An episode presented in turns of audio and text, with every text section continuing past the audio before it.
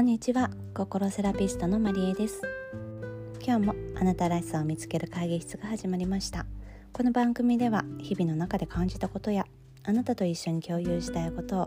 週に1回ほどシェアさせていただく番組です。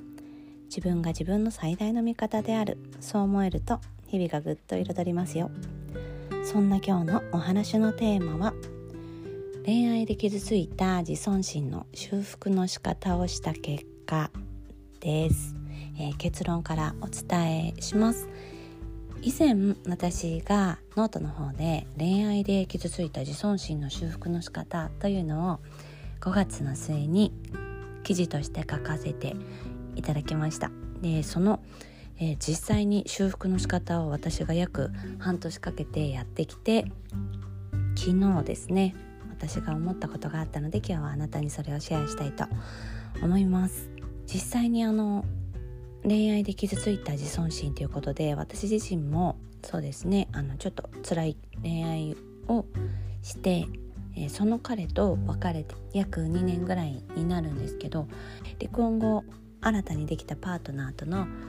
恋愛だったんですけど結構その相手との、えー、お付き合いの中で、まあ、自分が傷つくことが結構あったんですね。で今思えばその傷つくことっていうのもなんか自分自身にも原因があったなっていうのを今は冷静に思えるんですけどその時は相手がすごい私を傷つけたっていうどちらかというとそういううん傷つけられた感っていうのがすごく残っていました。ただ別れて2年ぐらい経ったことで、まあ、自分にもあのいけない部分ってあったよなとかっていうことも気づけたしそれだけ深く傷つくことができたので今自分を大切にすることができる。そのきっかけを作ってくれて元彼さんありがとうっていう気持ちにまで慣れてるっていうのはあのやっぱり時間が解決する。恋愛とかね失恋において傷ついた心が復活するのには時間が大切だよっていうのもすごく自分で実感していますで今回その恋愛で傷ついた自尊心の修復の仕方を実際に私がチャレンジしてみて、えっと、1つずつ4つぐらいあるんですけど1個ずつあのお伝えしていきますね。でまず1つ自分自身を受け入れるということで傷ついた自尊心を修復するためにはまず自分自身を受け入れることが重要です。過去の出来事や失敗にとらわれずに自分を愛して自分自身を許すことが大切ですっていうふうにまあ、私その当時記事で書いてるんですね。で実際にじゃあ私がこのその記事を書いてから半年間何をしてきたかというとやはりどんな自分でも自分なんだっていうことをまず受け入れるっていうことをずっとやってきました。嫌だなって思う感情とか辛いなって思う感情を今まで持った時にそんな風に悩んじゃいけないよとか、ね、もっと頑張らないとって自分で自分をこう励ますというよりはそんな自分じゃダメだよって自分に言い聞かせて自分の心の気持ちとかにあまり目を向けずにいたんですけどそうではなくてそっかそっか辛いんだとか今日は仕事行きたくないんだそうだよねってなんとなく気持ち的にテンション上がらないよねってこう自分の感情に正直に私自身がそれに応えることを、えー、続けてきた。それがあの今の元気につながるというか今の自分につながるのかなっていうのがまず1つ目ですね。そして2つ目時間をかける。先ほどもお話ししたその自尊心の傷を癒すには時間がとってもかかります。自分に対して辛い感情や失望感を抱いているかもしれませんが時間が経つにつれて傷は癒えていくものですっていう風に書いていてるんですけど実際に本当だなって別れてからはま2年経つんですけど気づいたらその元彼のことを一日の中で思い出すことがつからかなくなっていてそのいつからかっていうのが覚えてないんですけどやっぱりどこかで今までは一日の中で1回とか思い出したりしてたんですよね。あとは過去のその傷ついたこととかもふっとフラッシュバックしてきたりとかああこういう嫌な思いしたよなとかって思い出していたのが気づいたらその思い出すという行為自体がなくなっていてやはり時間をかけるっていうのはまあ、人それぞれだと思います。2年かかる人もいれば実際にね早い段階で忘れることができる人もいると思うんですけどやっぱり時間をかけることで相手へのその、えー、執着心みたいなものだったりとか、えー、そういう気持ちっていうのも少しずつ薄れていくんだなっていうのを感じました。そして3つ目ですね。自己価値を再評価する。他人の評価や恋愛の成功に基づいて自己価値を測るのではなく自分自身の内面的な特徴や成長に焦点を当てましょう。自分の強みや達成したことに意識を向け自己価値を再評価してください。これもですね私が自分自身でこう今まで他人から自分がどう思われているかとか恋愛をうまくできない自分がすごく誰から見られてても恥ずかしいみたいな気持ちっていうのがすごくあったんですよね。今思うと恋愛って別に他人のためにしてるわけではないし他人の幸せにつながるわけでもないんですけど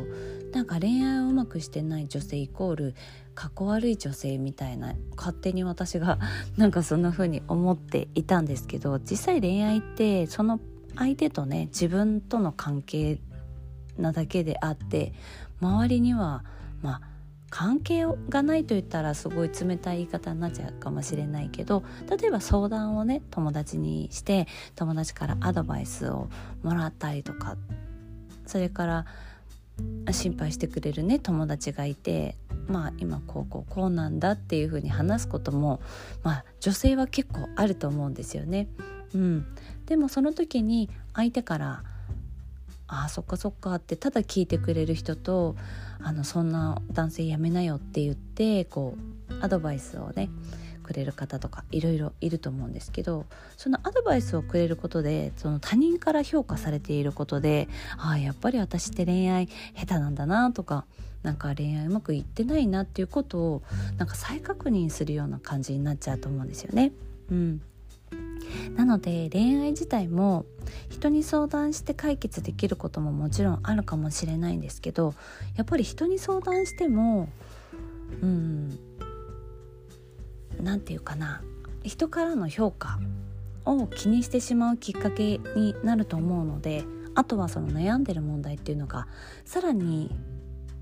大きなものに本当はねそんなに大きなものじゃないかもしれないけど人に伝えることでどんどんどんどんその悩みが膨らんでいくっていうようななんとなくそういう感覚も覚えたので自分の中で、まあ、消化できないとか抱えきれない辛いことを誰かに聞いてもらうっていうのも大事なんですけどやっぱり自分自身でその他人の評価とか恋愛の成功についてこう自分自身でねそれはどうなんだろう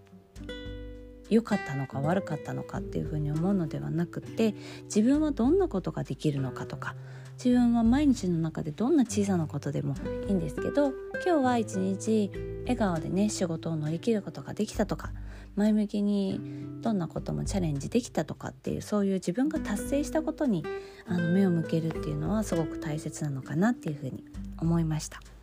そして4つ目のサポートを求めるですね自尊心の修復には友人や家族信頼できる人々からのサポートが役立ちます。感じている感情や経験を共有し励ましやアドバイスをもらうことで自尊心を回復する助けになるでしょう。と書いています。で先ほどのねお話の中でもしたその友達とか家族に話をして感情を解放するというのももちろん大事です。ただしそれがアドバイスとか励まし程度であればいいんですけど結局その相手のことをね批判されたりとか自分自身を否定されると恋愛で傷ついてるプラス、え別の傷別で傷つくみたいな部分もあると思うのでこのサポートを求める相手というのはすごく大事なポイントかなと思います。共有してくれるとか同感してくれるとかただただ聞いてくれるとかそういう方に話をするのであれば OK なのかなっていうふうに思います。そしてもう一つあります。新たな関心や目標を見つけるというのですね。傷ついた自尊心にとらわれることなく新たな関心や目標を見つけることも大切です。自分の成長や興味を追求することで自尊心を高めることができます。ということで、まあ、新たな関心や目標を見つける。私はこれは4月から新しいことを実際に始めています。新しいことを始めると恋愛で悩んでる暇がない。いい意味でですね、うん、そういうものもあったのでやっぱり傷ついた自尊心を自分で何度もその傷を見るというよりは新しいものに目を向けることでもっとね楽しいこととかその相手に対して執着してた感情というのが新しいものへ目が向くので少しずつその相手から距離を保つことができて気づけばそれが過去になっていて思い出になっているっていう風な感じになりました。実際に約2年の一人時間っていうのも大事だったなって今改めて思います。正直今までの恋愛は誰かと別れても結構早い段階でまた誰か違う相手とお付き合いを始めたりとかっていうことがあの結婚前ですねあったんですよね。でも一人の時間イコールやっぱり自分と向き合ったりとか自分の心の声にちゃんと向き合えるっていうことをこの2年間で自分自身がね体験することができたので一人っていうのも全然悪くないしむしろ一人でもこれだけ幸せな気持ちになったりとか自分自身とつながることができて私はとっても大切な2年間だったなっていうふうに思います。恋愛で傷ついたらやっぱり正直ね苦しいし悲しいしなんで何がダメだったんだろうとか自分の何がいけなかったんだろうとか相手のことを責めたりとか相手がこうだったらよかったのにっていうふうに思うかもしれないんですけどどんな恋愛においても学ぶことはたくさんあるなということを今回改めて思いました。相手にとっても傷つけられたからこそその傷を癒すために自分で自分を大切にすることを、えー、学ぶことができましたし自分自身もこういう性格だから相手に対して不快な思いをさせたのではないかなっていうふうに思うこともできました。なので無駄な恋愛とかないんだなっていうことにね気づくことができました。本当にいろんなことが学べた。恋愛です。そんな元彼から昨日連絡が来たんですよね。元気にしてるっていう感じで。うん。でも今までの私だとすごく動揺してました。多分。会いたいなとか。彼の顔が見たいなとかって。思ってたんですけど昨日は全然動揺しなかったんですよね。あ私は元気にしてるよっていう感じで返すことができてなんか仕事を変えたんだって連絡が来て前の自分だったら「え何かあったの?」とか「どうしたの？大丈夫?」って言ってたんですけど「そっかそっか頑張ってね」って相手のことをいい意味でなんか知ろうとしてないというかもう自分とは違う世界の人なんだなっていう風になんか一線が引けたんですねでもそれがその元彼につなまあ、伝わったのかはわからないんですけどなんか連絡取りたくないのに返事返してくれてありがとうみたいな感じで来た時にあもしかしたら何かのきっかけでまた会いたいのかなって思ったんですけどその感情に気づいても私はこう冷静でいることができました。やはりその彼との思い出は今も大切にとっておきたいし傷ついた経験も今の自分につながってるよどうもありがとうっていう気持ちもあって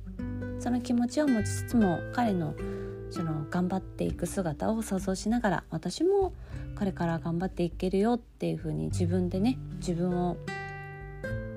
大切にすることができました。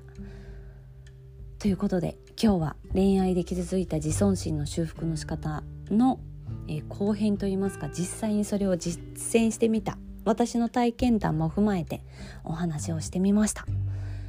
恋愛というのはなかなか体力も使えますし気力も使えますしでもねとっても幸せなものでもありますよね。誰かを好きだなとかその誰かがいることで一日頑張れたりとかワクワクドキドキしたりとかキュンキュンしたりとかねいつかそんな恋愛がまたできたらいいなとは思いますがそれはまた運命というのか出会いがいつかあるのではないかと前向きに思いながら、えー、過ごしていきたいと思います。今日はこんなお話でした。本日も聞いてくださりありがとうございます。では素敵な一日をお過ごしください。心セラピストのマリエでした。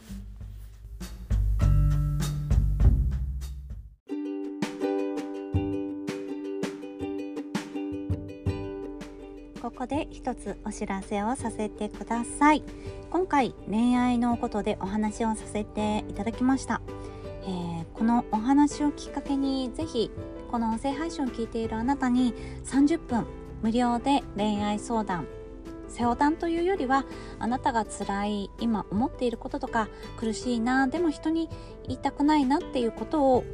私が何か意見するというよりはうんうんそうなんだそうなんですねとただただ、えー、聞くというようなお時間を取りたいなと思います。人に話すことで少しだけ心が楽になることもあるかと思います。無料で30分恋愛の相談をさせていただきます。ぜひあのこの番組の概要欄に無料の、えー、公式 LINE 登録をしていただいた方ですね。その方に30分の無料恋愛お話聞きますよ。プレゼントさせていただきますのでぜひお申し込みの方